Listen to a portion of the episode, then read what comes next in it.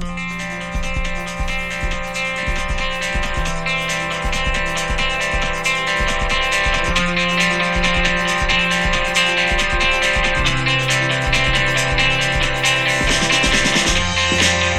day, brothers and sisters, and welcome to another edition of Centurion Faith, the podcast that helps you to seek the kind of faith that makes Jesus marvel. I just want to say a quick prayer and just say thank you, Lord, for, for everyone who's listening today.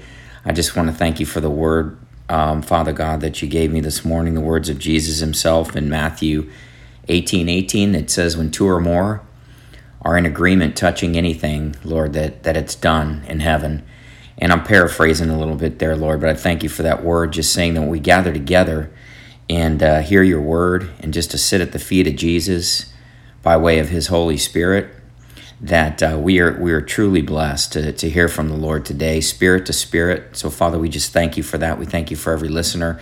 We thank you that with um, myself and whoever's listening to this podcast, we know we have at least two in agreement and then the third in heaven uh, so we just thank you for that in Jesus' name.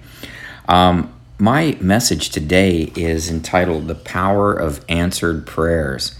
The Power of Answered Prayers. And notice the key word in there is answered prayers. Um, what God show, was showing me this morning really blessed me and helped me. I've had more than one person tell me um, in, in, in my life recently uh, in regards to God's word to to not be double minded. I even had somebody kind of speak that prophetically to me who didn't really even know me that well. And what that means, double mindedness in the Bible, is just kind of vacillating between, well, maybe God will, maybe He won't, and you're going back and forth. And and uh, the book of James says the double minded man is unstable in all his ways. So I've kind of been praying about how to get get away from double mindedness and not doubting and that's this beautiful message that I want to share with you today. It's so simple. I'm going to try not to complicate it and just let the word speak for itself. So let's start this message on the power of answered prayers. And I'm going to um, I'm going to just start by by referencing Matthew 7 7. It's one of my favorite scriptures because it's it's uh, Jesus's um, talking to the disciples and he's talking to us of course today through the holy spirit the same word. His word is the same yesterday today and forever. So that word we can take for today. And he says in, in matthew 7 7 he says ask seek and knock. And think of the three um, letters that each of those words start with it spells ask ask seek and knock so that's a good way to remember this and he says ask and it shall be given unto you Seek and ye shall find. Knock and the door will be opened to you. Everyone that asks receives, and he that seeks finds, and, and to him who knocks the door will be opened. Or what man is there among you, and that's us, who would who whom if his son asked him for bread, he would give him a stone. So as a parent, as a father or mother, if your child asked you for some bread because they were hungry, would you give them a rock? or if, if they asked for a fish, would you give them a serpent? Jesus asks. And then he says, and if if you then being evil, that means in your your old sinful nature, because keep in mind this is before the cross. If you then being evil know how to give good gifts to your children, how much more shall your Father in heaven give good gifts to them that ask him? Therefore, all things whatsoever you would have men do to you, do unto them, for this is the summation of the of the of the law and the prophets. And what he's saying there is just is the request when you pray and you're asking for something, because this is all in the context of prayer. When you're asking God in prayer for something, is this something that's a reasonable request? Is it something that you see written in His Word? Is it something that you see in the life of Jesus Christ when you look at the Gospels? Jesus, who went around doing good and healing all, all who were sick and oppressed of the devil because God was with him. Jesus never turned anyone away that came to him. He healed all who came to him. You cannot find where anybody went away unhealed when they came to Jesus. Now, of course, our batting average is a lot less because we're imperfect. Jesus was sinless and, and operated in perfection as a man, but he wants us to try to come up higher. I really believe today what he's shown us is to not be double minded, to know that when we're coming with these requests, whatever you think of your prayer requests that you have for today, for people in your family, maybe for yourself, for your health, or the health of a loved one, or for finances, or whatever your your needs are, we need to come to God and know that these are reasonable requests and believe that He will give us the petitions we desire. Matthew 16 16, um, Jesus asked Peter, you know, Peter, or Jesus asked Peter, Who do people say that I am? And Peter says, Some say that you're a prophet, some say that you're this, you're that. But then, then Jesus turns to Peter and says, But who do you say that I am? Who do you say that I am? And Peter says, You are the Christ, the Son of the living God. And Jesus says to him, He said, Blessed are you, Simon Peter. He said, Because you didn't get this from any man, but that's my Father in heaven that gave you that revelation. So that's amazing thing. And it's something God asks us constantly is who, who do you say I am? I say he I say God is a good father. I say Jesus is a good big brother. He's a good son. He's the son of God. I say Jesus is my Lord and my Savior. And I say that if he went around doing good while he was here in the flesh and healing all who were sick and oppressed of the devil, that he wants to do it today through the Holy Spirit who lives and abides in us believers. Jesus is the same yesterday, today, and forevermore. Hebrews 13 8. The only thing that really blocks God's power in our lives is our unbelief and our double mindedness. If we look at the story of, of, um, of the unjust judge in Luke 18 1, and Jesus taught this parable to the disciples that they and he taught them, it says right at the beginning in 18.1 that he taught them this parable that men should always pray and not give up. And it's about pressing into prayer. And it's the story about an unjust a woman who who is looking for a judge to give her a ruling in her favor for some some uh, grievance that she has with somebody else. And she comes and she knocks on the judge's door and she just pounds on the door and knocks and knocks and knocks. And finally, the judge just says, "Man, I'm going to get up and I'm going to give this lady what she wants." And um, and Jesus uses this parable to illustrate says if a, if an unjust judge will get get up and and give a petition to somebody just because they're banging on the door and tiring them out how much more does God who is a just judge want to give us the petitions that we desire? My cat is having a little bit of an episode here. I'm sorry. But uh, anyway I just wanted I just wanted to um, just I just I just really um, am amazed by the the attitude that I have sometimes in prayer. Sometimes doubting.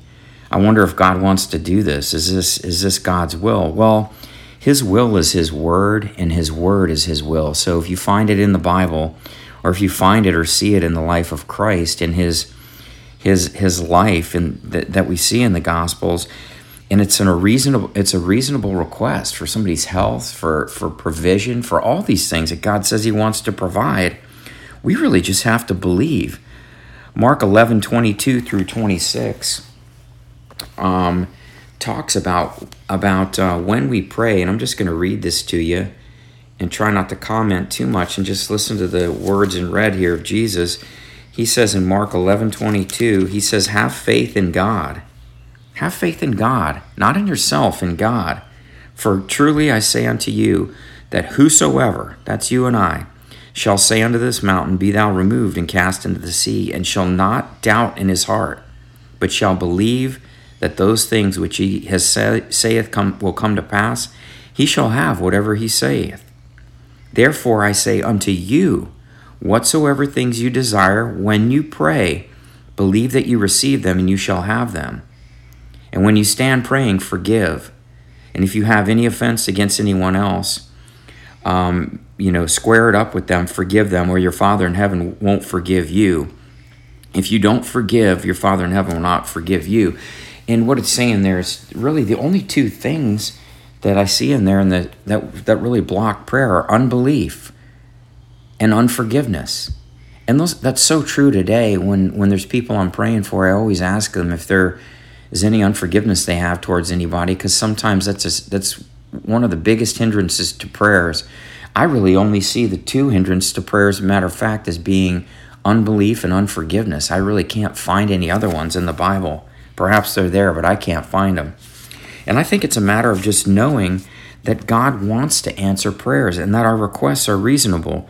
John 15, 7, Jesus teaching on prayer again, He says, If you abide in me and my words abide in you, you can ask what you will and it'll be done to you.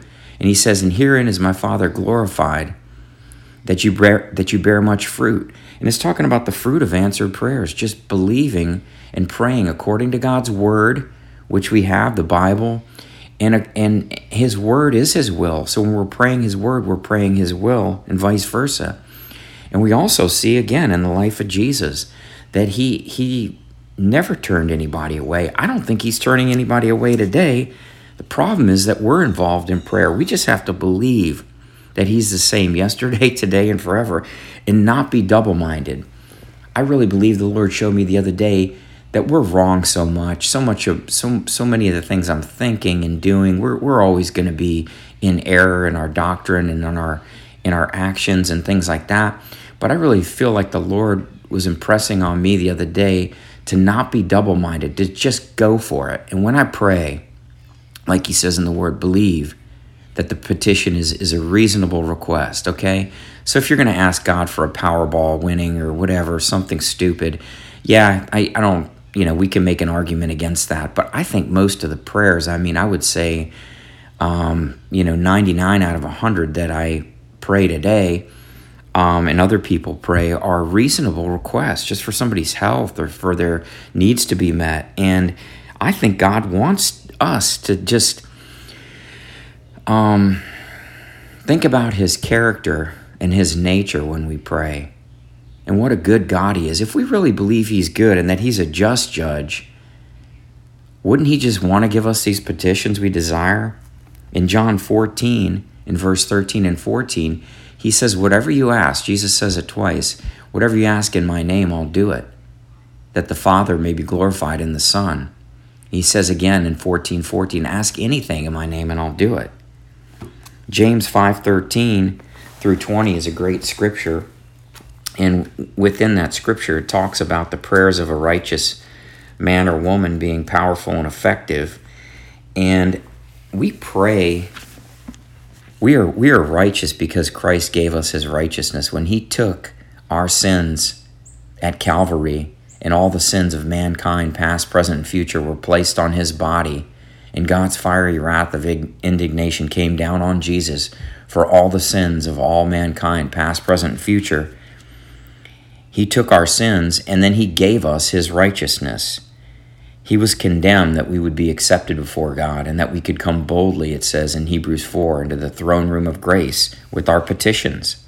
When we pray these prayers that it talks about in James, the prayers of a righteous man are powerful and effective. That righteous man is Christ, and we're praying through our union with Christ. He's the righteous one, and He's praying with us. It says in Romans 8 that the Father, the Son, and the Holy Spirit are all making intercession for us when we pray. So we have everything we need in prayer. The only thing that's blocking it again is our unbelief and possibly unforgiveness. James 5:13 says, "Is any among you afflicted? Let him pray. Is anyone merry? Let him sing psalms and sing praise. Is any sick among you? Let him call for the elders of the church and let them pray over him and anoint him with oil in the name of the Lord. And the prayer of faith shall save the sick, and the Lord will raise him up. The Lord will raise him up. And if he has committed any sins, they're forgiven of him. Confess your sins one to another and pray for one another that you may be healed. The effectual, fervent prayer of a righteous man availeth much. God's God wants to answer our prayers. We just have to believe that He wants to answer our prayers. And why would He want to answer prayers? Because He's good and He loves us. We need to get over religion and get into relationship, I think one of the one of the best ways to establish relationship with the Lord is to pray and then to see your prayers get answered not only for yourself but for especially for other people and those around you so they can see that the Lord is real and he's risen and he's loving and he's good and he's kind.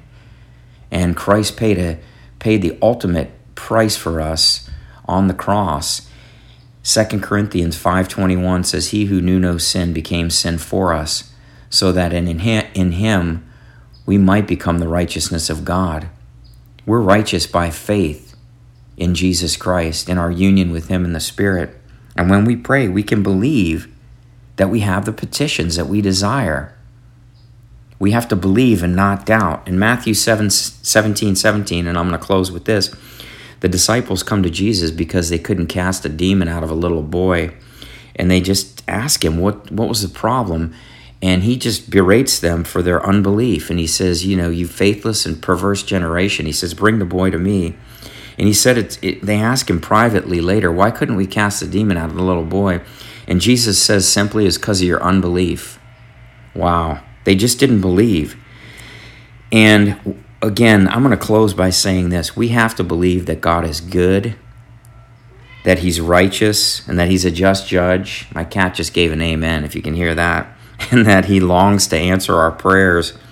Simply just believe, brothers and sisters, today that God is good. He's a good God and He's a just judge. Christ took our judgment, gave us his righteousness. Now go today and pray for somebody that you run into in the name of Jesus and with the power that that name provides. The prayers of a righteous person are powerful and effective. You have everything you need. Just believe when you pray that God moves through the Holy Spirit. And today, you'll see your prayers get answered in His name.